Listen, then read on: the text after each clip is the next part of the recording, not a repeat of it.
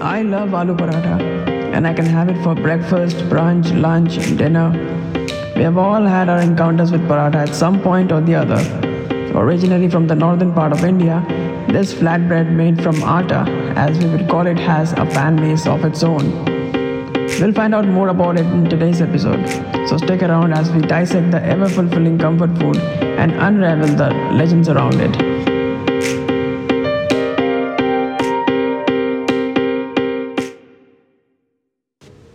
So, to start off with today's episode, let me tell you that there are basically two factions when it comes to the fans of parathas.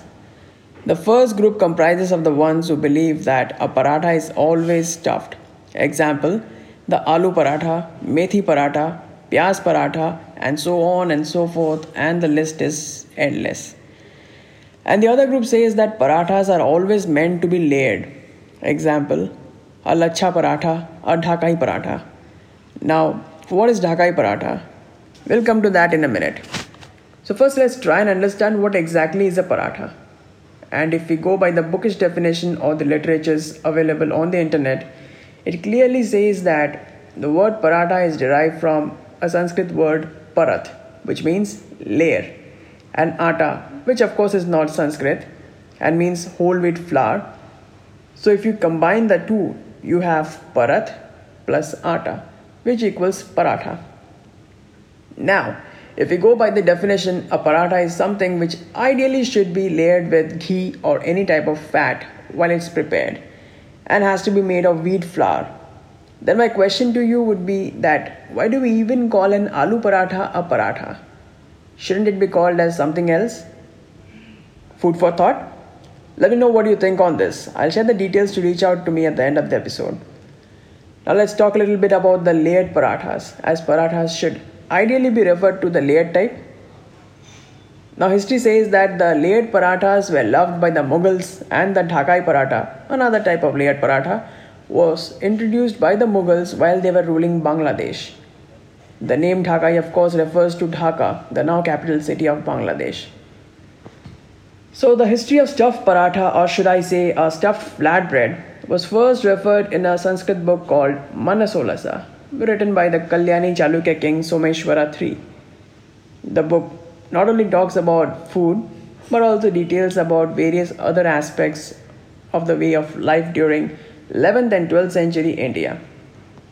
It also contains several non vegetarian and vegetarian recipes from the days and also talks of sweet stuffed flatbreads, or more commonly, a poli which is a delicacy in modern Indian cuisine.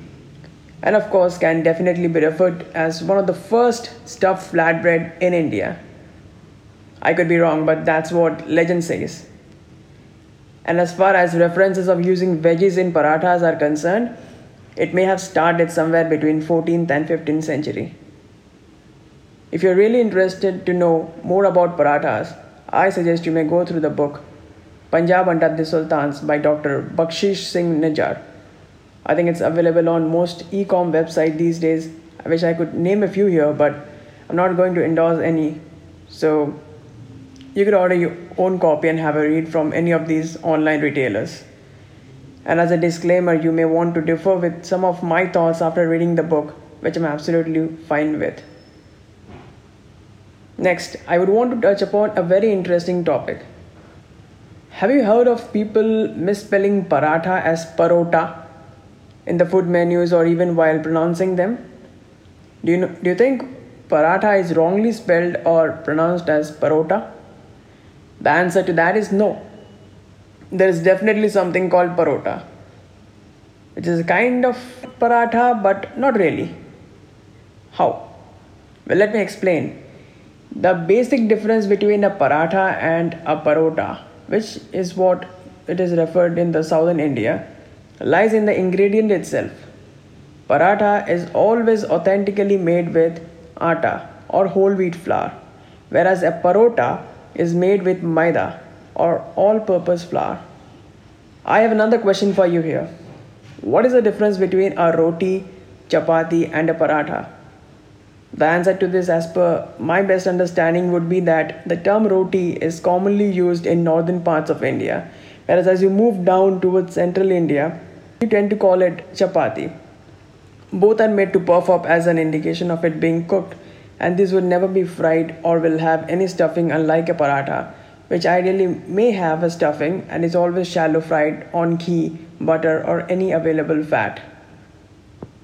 For further reads, you may search for the book The Science and Technology of Chapati and Other Indian Flatbreads to understand more on parathas. To be honest, I haven't actually read the book, but just a few excerpts here and there. But you may. It's again available online for you to purchase and download or order a paperback. The book is written by Anamika Banerjee, Lakshmi Anant Narayan, and Smita S. Lele. Finally, leaving you with a thought. Do you think the packaged paratha should actually attract 18% GST as proposed? Thanks for listening to this episode, and I really appreciate your thoughts and feedback about the show. You can reach out to me directly on Twitter, or you can leave me a DM on Insta. I'm gonna go through all your feedbacks, and who knows, I might include yours in an upcoming episode. Till then, stay safe. Bye for now.